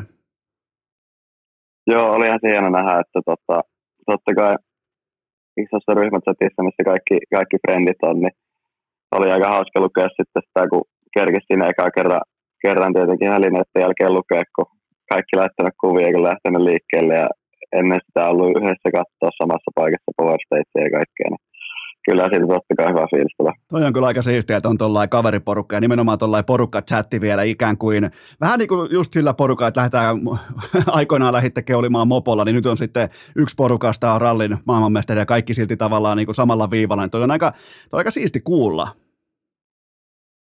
Joo, on. Mun mielestä se on, se on kyllä siistiä. Tietenkin tosi iloinen ollut aina siitä, että on niin hyvät kaverit, jotka on pitkältä ajalta lapsuudesta asti. Ja, ja totta, tietenkin jotkut on myöhemmin tullut mukaan ja, ja kaikki, mutta semmoinen tosi, tosi tiivis ja hyvä toimeen kaveriporukka ja semmoinen aika aito niin sanotusti, että kaikki on vaan ihan normisti kavereita ja, ja ei ole titteleillä väliä, niin se on mun siisti. Mun mielestä aikoinaan Iivo, tai aikoinaan, siis suurin piirtein puoli vuotta sitten, Iivo sanoi hienosti, että ihan samat, äh, samat läheiset ystävät ja lähipiiri tässä seisoisi takana, vaikka ei olisi olympiakultaa kaulassa, että siinä on äh, niin kuin mun mielestä hyvä perspektiivi siitä, että mitä se tuki ja mitä se ystävyys on. Joo, just näin. Itellä, itellä on sama, sama homma ja siitä, siitä voi olla kyllä iloinen. Ää, tota, mistä teidän, sun ja Jonne Haltusen, mistä se eeppinen mestaruustanssi sai ideansa? Ei siinä ollut oikeastaan mitään, mitään ideaa. Ei sitä ollut puhuttu, että oikeastaan sillä varsinkin Jonnella vähän se, se koreografia oli hakussa, kun ei se oikein tiennyt, että siinä pitäisi tanssia, niin se päätti, päätti sitten ottaa sen epämääräisen heilumisen siihen, mutta tota, ää, ei siinä ollut mitään ideaa, se oli vaan hetken mieli tehdä vähän jotain erilaista, mitä kaikki muuta on. Koska siihen istuu aika mukavasti se Los Ketchupin kappale, ja sitten joku mun kuuntelijoista poimi sitten vielä mulle äh, inboxissa, että toi biisi oli lista ykkönen silloin, kun suomalainen on viimeksi juhlin rallin maailmanmestaruutta, joten aika niin kuin mielenkiintoinen tällä ei, voisiko sanoa, ympyrän sulkeutuminen vahingossa. No okei, okay, toi on kyllä aika, aika järeetä, jos se noin on oikeasti ollut, että ei ollut mitään, mitään hajua, että että siihen liittyy tommonenkin, niin joo, aika hauskasti ympärä sulkeutu. Okei, sä oot tällä kaudella tottunut ykkössijoihin, mutta mitä luulet, miten käy Iivoa vastaan vuoden urheilija-äänestyksessä? No, kyllähän Iivo se pitäisi voittaa ainakin niin kuin, niin kuin merittien kannalta, mitä, mitä tota, se on nyt saavuttanut, että, että vähän vaikea, vaikea tuolla, tuolla tota, yhdellä olympia, heikko tota, mestaruuskullalla, MM-mestaruuskullalla sen, sen mitaleita vastaan on tota, kilpailla mun mielestä ainakin.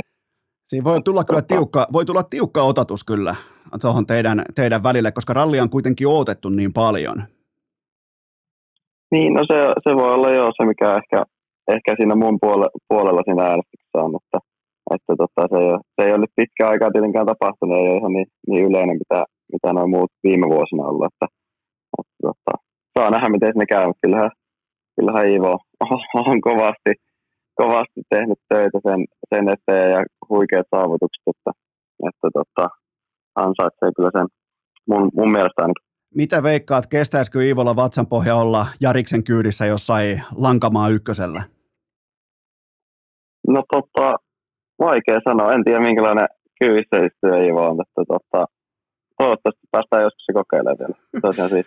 Hyvä. Tota, mikä tämä on tämä? Mä oon nyt syttynyt, mä oon sekä sun rallifani, mutta nykyään mä oon myös sun sudituskisojen fani, joten tota, mistä moinen lapseninto lähteä vapaa-aikana? Sulla on joskus vapaa viikonloppuja, niin sä lähdet näihin drifting, eli sudituskisoihin, niin, niin onko se, onko se niinku, onko se sun tapa irtaantua rallista ja ottaa tavallaan vapaa-aikaa ja lähteä kilpailemaan osittain toisen lajin parissa, mistä sä saat ihan erilaisia kiksejä? On, onko, mun, onko mun tilanteen luku oikea? Joo, kyllä se on just, just se idea, että, että pääsee, pääsee niin just omien kavereiden ja perheen kanssa vähän, vähän niin kuin rennommin ajamaan, ajamaan ja kilpailemaan, mikä on kuitenkin se, mitä, mitä haluaa tehdä, että ajaa kilpa ja kilpailla ja, ja näin, mutta pääsee tekemään sen niin kuin aika paljon rennommassa ilmapiirissä ja viettää samalla aikaa omien kavereiden kanssa, kavereiden kanssa. Siinä on hyvät kaverit mulle, ketkä niin kuin ihan rakentaa mulle, mulle sitä autoa ja on, on mekaanikkoina ja näin, että jos mennään kisoihin tai reenipäiville tai mihin tahansa, niin se on silti niin kuin vaan hauskampi toi kavereiden kanssa. Ja, ja tota, sitten tietenkin se laji kiinnostaa mua, että aika kauan jo silloin pienenä, kun driftingi alkoi olla yleisempää, niin muistan, kun mä katsoin aina sitä ja olin sitä mieltä, että tota pitää päästä kokeilemaan, että mä olisin varmaan, varmaan hyvä tossa ja sitten mä pääsin joskus tuossa, mikä ihan, siitä nyt on varmaan viisi vuotta, kun eka kerran ehkä kokeilin, kokeilin ja ja se oli kyllä ihan yhtä hauskaa, mitä oli. Onko, tuleeko sulle usein sellainen, kun sä näet jonkun, jonkun laitteen, mitä ajetaan, niin tuleeko sulle sellainen, että hei, mä voisin muuten olla aika hyvä tossa? No joo, kyllä se yleensä, yleensä ollut lajista riippumatta, että aina on kaikki kiinnostanut, varsinkin tuommoiset niin moottoriurheilulajit ja, ja tietenkin ihan, ihan kaikki, että, että tota, kyllä se on monesti ollut just näin, että kiinnostanut se ja näyttänyt hauskalta ja miettinyt, että, että kyllä toikin varmaan onnistuisi ihan hyvin, että hauska kokeilla. Tämä on mielenkiintoinen kysymys. Tuliko lopulta jopa pöllön silmä tulpasta eräänlainen onnenkalu tähän sesonkiin, koska sen jälkeen kun pöllön, pöllön silmä tulppa tuli teille sinne sulle ja Jonnen kanssa sinne hotellille, niin tuntuu, että te olitte ihan koskemattomia, niin tota, oliko, oliko tällä jotain vaikutusta? On sillä hyvin paljon mahdollista, että saattaa olla jopa isossa osassa tätä, tätä tota, tämän vuoden mestaruustaistoa ja, ja tota, meidän vahvuuksia. Se on kyllä paha toimittajalle, kun onkin, on yhtäkkiä gravelia all the way in my pöllön silmä, niin, niin ne joutuu olemaan, nykyään muuten toimittajat joutuu olemaan sun kanssa verrattain ihan tarkkana. No kyllä, ne varmaan joo. Monesti, monesti ne on jäänyt siihen miettiin, että, että mitäkään se nyt sanoo, että, että tota, se on ehkä niille vähän vaikea, kun ei tiedä aina mitä sinne heittää, heittää jos, ei, jos ei ymmärrä, niin jo, ne varmasti joutuu kyselemään aina suomalaisilta, että mitäkään se nyt sanoo. Tähän muuten liittyen, mikä on tällä hetkellä rekordi Artua vastaan padelissa? Öö, en itse asiassa tiedä. Ei ole kyllä, ei ole kyllä laskettu. Öö, pitäisi käydä ottaa nyt se revanssi. On sen verran kiireistä ollut tämä, tämä kesä, kesän loppu tässä, että ei ole kerätty. Että itse asiassa Arttu, Arttu on täällä Monakossa käymässä tällä hetkellä, niin tota, se olisi hyvä aika käydä tasoittaa vähän, vähän noita vanhoja kauneja. No se on ihan, toihan kuulostaa loistavalta, että pääsette suoraan ottamaan Monakon lämmössä sen selville sen, että kumpi sen nyt voittaa. Ja terveisiä sinne vaan Artulle, siitä tuli kerrasta legenda, joka siis, jonka kanssa Kalle lähtee pelaamaan padelia. Mutta tota, huomasitko muuten, että tänäkin otti tuossa hatkat hyndältä, niin mitä arvelet, totesiko tänäkin vaan, että mulle ei riitä Kallea vastaan, ei nyt eikä huomenna, mä lähden menee, vai mikä, mikä homma? Uh, täytyy sanoa, että en, en pysty, pysty kyllä kommentoimaan. Siis en sen takia pysty, että tietäisin, vaan en, en tiedä. En, en osaa sanoa, että kyllä siinä on paljon viittauksia siihen ollut, että ei, ei ehkä se, se aika hänellä mennyt, mennyt niin hyvin, hyvin hyndällä, mitä, mitä ehkä odotti, eikä päässyt ehkä sisään siihen, siihen hommaan niin hyvin, mitä muissa tiimeissä, niin, niin ehkä, ehkä se on sitten, että vaikea, vaikea sanoa, mikä se viimeinen syystä on ollut. Huomasitko muuten tuossa kauden mittaan, että tänäänkin ihan selvästi yritti tietyllä tapaa pelata mediapeliä sun tiimoilta, vähän niin kuin antaa painetta median edessä ja, ja niin kuin, että Kallen auto on niin huippu ja mulla on ihan roskaa ja että kyllä tämä on Kalle, niin huomasitko ollenkaan tällaista niin kuin mediapeliaspektia? Joo, kyllä se, kyllä se aika selvääkin oli yhdessä vaiheessa, että, että tota, kommentit oli aina siihen suuntaan, suuntaan ja, ja tota, aika just niin selviä ja vahvoja, vahvoja että siinä oli semmoista yritystä vähän. Mäpä kerron mun mielenkiintoisimman rallitarinan nyt kesältä, koska mä olin silloin perjantai-aamuna Jyskälässä äh, Lankamaan kakkosella ja teidän auto, sun ja Jonnen auto, se ihan konkreettisesti pysähtyi suoraan mun silmien eteen. Siis kaikista paikoista, mihin se olisi voinut pysähtyä, niin se pysähtyi siihen suoraan silmien eteen. Se oli mielenkiintoinen tilanne, koska kukaan meistä siellä ei tiennyt reaaliaikaisesti, että minkä takia Rovanperä tuohon pysähtyy. Yhtäkkiä Ari Vatanen tulee sinne todella nälkäisellä jalalla ottaa valokuvia susta ja, ja tilanne oli todella kaoottinen siinä lankamaan siinä yhdessä mutkassa. Niin tota, m- mitä ajattelit siinä itse, yhtäkkiä vaan pitää pysäyttää ja, ja Ari Vatanen ottaa siellä nälkäisiä selfieitä ja muita, niin tota, minkälainen tilanne se oli? Se oli ihan hauska tilanne, koska kyllä me tiedettiin sitä aikaisemmin, että meille tulee auto heti ilmoitus, että, että, tota, että on punainen lippu, että pätkä on poikki ja sitten lopetetaan kilvaajaminen ja, ja tota, silloin jos olet kerännyt pätkälle, kun tulee punainen lippu, niin tarkoittaa sitä, että pitää ajaa niin kuin normaalia siirtymävauhtia pätkä läpi hiljaa ja, ja tota, sitten se paikka, mihin pysäyttiin, jäätiin vaan siihen sen takia, että tilaa pysähtyä, että pystyy laittamaan autoon, autoon noin keulasuojat ja noin, että silloin kun niillä ei ajeta kovaa, niin siellä pitää olla sellainen suoja keulassa, että lämmöt ei laske liikaa ja, ja näin. Ja tota, se oli aika hauska tilanne, kun pysäyttiin siihen sitten ja, ja tota, Hari tulee sieltä, sieltä kuvaa siihen ja se niinku, sieltä kameran takaa katsoo mua tälleen niin näyttää peukkua, että mitä ihmettä, että kaikki on ok. Ja sitten mä vaan niin yritän näyttää peukkua, että joo, että ei, ei tässä ole pätkää on poikki, että ei tässä ole mitään hätää. Ja näytän peukkua sille ja, ja tota, isä oli ollut sitten siinä helikopteriparkissa samassa mutkassa katsomassa ja nekään ei ollut tiennyt mitään. Mä tosiaan tiennyt, että ne oli siinä, mutta jälkeenpäin vaan kuuli hauskaa, hauskaa juttua, kun se oli jo heittänyt pyyhkeen kehää, että se oli siinä ja lähtenyt johonkin mettään polttaa Malboro. Joo, mä voin siis sanoa, että se sun faijas ei ollut ainoa, joka heitti pyyhkeen kehää siinä kohtaa, kun ei meillä ollut mitään tietoa. Me oltiin siis samassa helikopterijengissä, niin tota, kellään ei ollut mitään informaatiota, niin saman tien sellainen, että no niin, kopterit ilmaa ja kotiin täältä, että Rovanperä on keskeyttänyt, kun Jonne näytti vielä sellaista, niin kuin, sellaista rastimerkkiä sormillaan, että tämä oli tässä, niin se oli eeppinen Joo. hetki. Joo, voin kuvitella, että siellä on vähän, vähän mietitty, että mitä hän nyt mutta saatiin toisaalta taas niinku kalliita lippuja vasten saatiin nähdä enemmän Rovanperää, niin toisaalta ihan hyvä. Niin kyllä, se oli semmoinen, semmoinen yleisölle, yleisölle semmoinen vilkutushetki siinä, että pikkupaussi ja kummelityyli, että kyllä sä nyt pusella voit käydä siinä. Ja, ja muuten yksi, sen verran paljasta vielä, että yksi faneista kävi ottamassa sitä hiekkaa mukaan, missä, missä hänen mielestään Rovanperän keskeytys tapahtui, joten kyllä oli vähän tällaisia niin jopa, voisiko sanoa, uskonnollisiakin piirteitä. Okei, okay. se on vähän next level, mutta joo, eikä siinä. Okei, otetaan muutama poiminta. Ihan siis totta kai mä oon katsonut melkein kaikki rallit tässä tämän kauden mittaan, mutta lajista en mitään ymmärrä, enkä yritä esittää, että ymmärtäisin, mutta mikä niissä nyt, Kalle, niissä oli niissä powerstageissa, kun tuntuu, että sä voitat ne aina, millä autolla on väärät oikeat renkaat, sadetta, aurinkoa, lunta, niin tuntuu, että powerstageille ei jää pisteitä muiden kerättäväksi, niin, niin minkä takia ne nimenomaan kulki? Se on vaikea kysymys kyllä. Mä en oikein löytänyt siihen mitään, mitään vastausta, vaikka sitä on monta kertaa tänä vuonna kysytty. Että, että tota, ehkä ne on vaan ollut, ollut aina, aina sitten semmoinen hetki, hetki, että vaikka on ollut hyvä tulos tulossa ja kaikkea, niin yrittänyt maksimoida se, sen pistemäärä ja ollut, ollut semmoinen fiilis, että tiennyt, että voi, voi ajaa sinne hyvää ajan, niin sitten vaan siinä kun on tauko ennen sitä pätkää, niin, niin tota, opetellut, opetellut sen pätkän hyvin ja, ja tota, jotenkin saanut aina se, en tiedä, se ekstra, ekstra lyönnin siihen ja pienen napsun lisää vauhtia, että, että on sitten pystynyt ajaa, ajaa niitä tosi hyviä pätkäaikoja siihen ilman edes sitä viimeistä riskiä, että se on vaan tullut, tullut silleen kovaa, kovaa, vaikka on ollut riskiä, mutta ei kuitenkaan liikaa. Vaikea sanoa, se on vaan semmoinen, että halunnut näyttää, että, että mistä sitten seuraavassa rallissa jatketaan. Niin, tavallaan niin kuin asettaa nuotia ja näyttää muille, että täältä tulee isoa kovaa. Joka ikinen kerta, kun on Powerstake, niin, niin tästä jatkuu seuraavan viikon, kahden viikon päästä.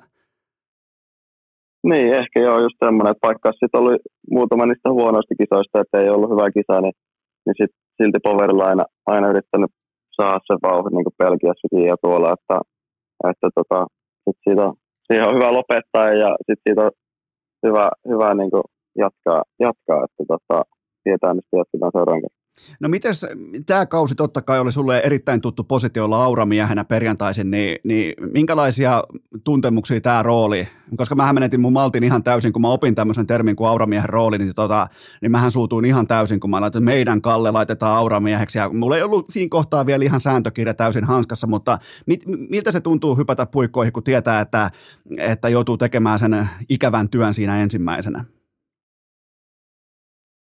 Kyllä se rallista vähän riippuen, niin onhan se aina vähän, vähän silleen ankeeta, vaikka sen tietää, mutta sitten kun on just joku noista vaikeista ralleista, Sardinia, Kreikka, tuommoiset, missä on paljon sitä irtosoraa ja missä se sora on semmoista, että siinä oikeasti vaan häviää aikaa, että ei voi ajaa mitenkään silleen, että, että muut ei saisi niin paljon hyötyä, että mitä ne saa. Ja, ja tota, kyllä se joutuu vähän asennoitua eri lailla, kun sä tiedät, että perjantai on pitkä päivä ja niin kuin tänä vuonna monessa rallissa oli oli, että perjantain pisin päivä rallista, just silloin kun tietenkin itse auraat, niin ei se, ei se yhtään niin kuin sitä fiilistä sinä nostaa ainakaan, että tietää, että koko päivä joudut siellä taistelemaan ja kärsii, eikä se ajannenkaan oikein kiva ole siinä. Niin toi on kyllä, mutta toisaalta taas se kyllä kivasti sit laittaa sen kärkihevosen nimenomaan jahtaamaan kenties muita sitten lauantaille ja siitä syntyy todella kovaa otatusta, mutta, mutta tota, tällä kaudella totta kai kuudet, tähän saakka kuudet autonkattojuhlat sulla, eli kuusi osakilpailuvoittoa ja Japani on vielä edessä, niin mikä oli näistä voitoista tähän saakka sun maistuvin voitto? No kyllä se ehdottomasti oli se, se Kroatia, että tota, se oli, se oli niin, niin kova, taisto sitten niin loppuun kohti, että se viikonloppu meni niin hyvin siihen rengasrikkoon asti ja, ja tota, isosta johosta hävittiin se minuuttia takaisin siihen samoille sekunneille ja sitten taas ajettiin uudestaan karkuun ja, ja, tota, ja sitten oltiin taas hyvässä johossa eikä mitään hätää ja sitten sit se rengasvalinta homma sinne sateeseen ja, ja tota, sitten jopa tiputtiin siihen toiseksi, toiseksi ja näytti siltä, että voitto ei tulekaan, niin sitten kaiken ton jälkeen, kun sen, sen sai sieltä ajettua omastakin mielestä jo, jo aika hyvällä suorituksella sillä power stageillä, niin, niin tota, se tuntui kyllä hienommalta oliko toi nimenomaan se full send vaihe, että nyt sieltä löytyi se, löytyi se absoluuttinen full send ja, ja oliko toi tavallaan myös muille kilpailijoille statementti, että tätä se on muuten sitten loppukauden? No kyllä se varmaan, varmaan sitten loppupeleissä oli, että, että tota, tietenkin joo siinä hetkessä se oli, se oli kyllä oli, oli kova veto omastakin mielestä, että, että se on ehkä yksi niistä pätkistä, mitä niin semmoisella rengastuksella, semmoisessa kelissä kun, kun ajetaan, ajetaan, niin kuskit ainakin niin tietää sen, sen, että kuinka vaikeaa se on ja kuinka vaikea siinä niin ajaa, ajaa sitä niin oikeasti kovaa, että aina tuollaisella kyllä siinä haluaa jättää sen napsun pois, pois ja silti se on vähän semmoista niin riskiä ja mennään rajoilla, niin sitten siinä kun laittaa niin kuin kaksi napsua siihen lisää sitä yrkkää ja silti, silti onnistuu ilman mitään virheitä, niin se oli, se oli niin aika siisti fiilis. Se, se oli, se oli se... semmoinen tuntuu, että sitä, sitä ei kyllä pääse kovempaa varmaan. Se oli sellainen kotikatsomo fiilis myös, että oli paljon jonkin verran niin kuin tummia pilviä taivaalla liittyen siihen, että tämä nyt varmaan kyllä karkaa Kallelta. Ja sitten kun sä sait sen ätäkin päälle siihen, niin, niin tota, hyvä, ettei selostamossakin jengi liikuttunut. Niin se, se on aina merkki siitä, että on jotain eeppistä tapahtunut, joten täytyy myöntää, että se jäi myös omaan mieleen aika elävästi se kyseinen EK, mutta, tai siis Powerstake, mutta tota, ää, miten tällä kaudella vielä Japanin edessä, niin ää, tähän saakka, niin miten sä kuvailet sun yhteistyötä Jonnen kanssa? Onko onko kaikki mennyt, ihan, totta kai te voititte yhdessä mestaruuden, niin se kieli jotain, mutta on, on, onko kaikki ollut ihan vaan jatkuvasti molemmat koko kauden mitassa samalla sivulla? Joo, on ollut kyllä, että ollaan oltu ihan, ihan alusta asti ja tänä vuonna varsinkin, että, että tota, aika sel, selkeä niin ollut se, se meno siellä autossa, että kummatkin on koko ajan tiennyt, tiennyt ja aika samalla fiiliksellä myös mennyt, että, että tota, ollut, ollut ihan siisti nähdä, että sitten kun on vähän vaikeampaa, niin silti kummatkin on aika hyvin virheitä pystynyt vaan niin kuin eteenpäin ja, ja tota, sitten aina, aina nousta sieltä, sieltä taaempaakin sitten hyville sijoituksille ja, ja tota, mikä on ehkä se tärkein piirre, että sieltä aina, aina yrittää saada ne jotkut hyvät pisteet kotiin ja sitten tietenkin myös monta kisaa, kun ajettu kädessä, niin, niin tota, kaikki menee ihan hyvin ja kummat keskittyy omaa, omaa hommaan, niin Jonne on kanssa niin hoitanut, hoitanut hommansa hyvin, että, että totta, totta kai kartterit on isossa roolissa tässä meidän lajissa. Tämä on, tämä on kuuntelijakysymys ja tämä kuuluu näin, että tähän voi vastata kyllä tai ei tai olla vastaamatta kokonaan, mutta pitääkö paikkansa, että silloin kun Jonne tuli sulle mukaan, niin hän totesi, että Kalle tarvii vähän elämän karheutta ja veisut jossain ulkomaan tapahtumassa, ulkomaan ää, kilpailussa käymään herrain klubilla. Onko tässä, onko mitään, mitään tota, ää, faktapohjaa tässä? en kyllä tota, en lähde kommentoimaan tuommoista asiaa, että tota, aika, aika villin kuuloinen tarina. Niin, var... myöntää, joo, että... mun mielestä kans jotenkin, että sinne, pääseekö edes lippa, lippalakki päässä sisään? Joo, en mä lippalakkiin vielä ottanut pois, pois päästä teinejolta, että en, mä, en osaa kyllä sanoa tuommoista paikasta pääsisi. Okei, eli toi, toi voidaan ampua toi ankka sitten kerta, kertalaakilla alas, mutta hei, mitäs odotuksia nyt sitten Japani? Totta kai Toyotan kotirallia, tulee pokaalit, tulee juhlat ja tulee kaikki, niin, niin millä, millä mielin?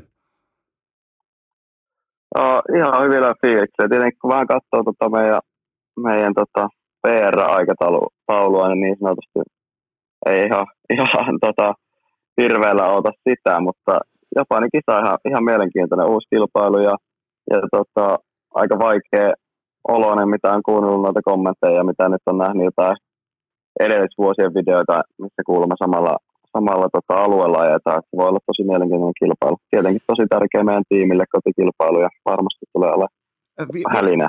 Vielä liittyen tuohon kovaan tiukkaan PR-aikatauluun, totta kai Japanissa on ihan itsestään selvää, mutta tunsit sä Jyväskylässä sen, että nyt on jotain tapahtumaisilla, nyt on jotain tapahtunut, koska mä tunsin fanina siellä sen, siellä oli ihan aito KR69 mania käynnissä. Sen tunsi joka, siis ihan harjusta alkaen sinne perjantai-aamuja, kun kävelee pitkin lankamaata tai laukaata, niin sen, se, se on sellainen jännä odotus, että tuolta se meidän sankari tulee, niin miltä se tuntui siellä auton sisällä tai sitten kylillä?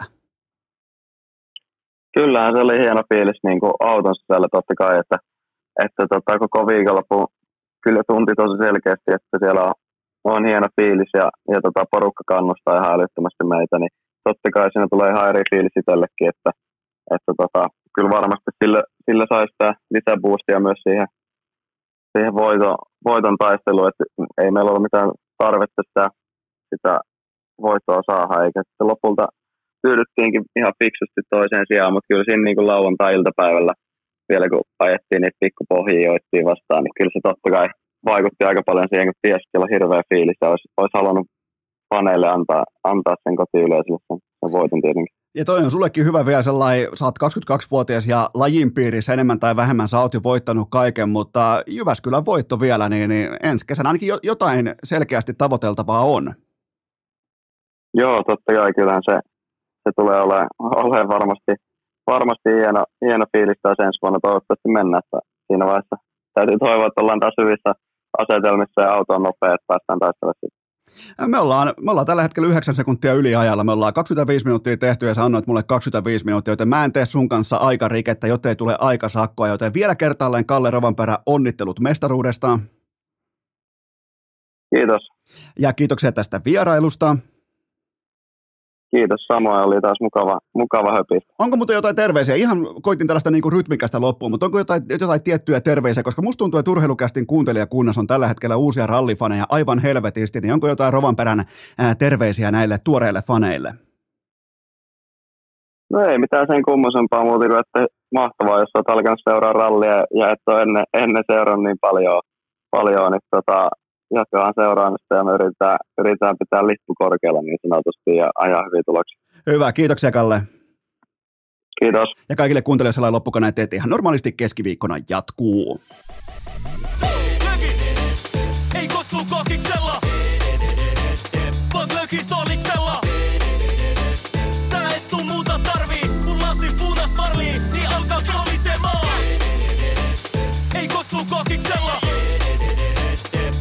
glökistoliksella.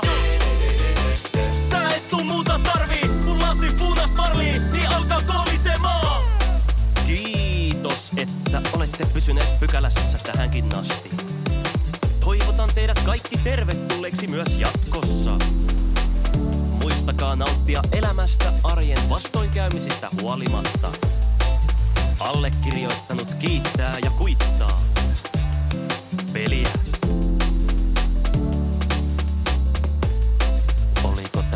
sassa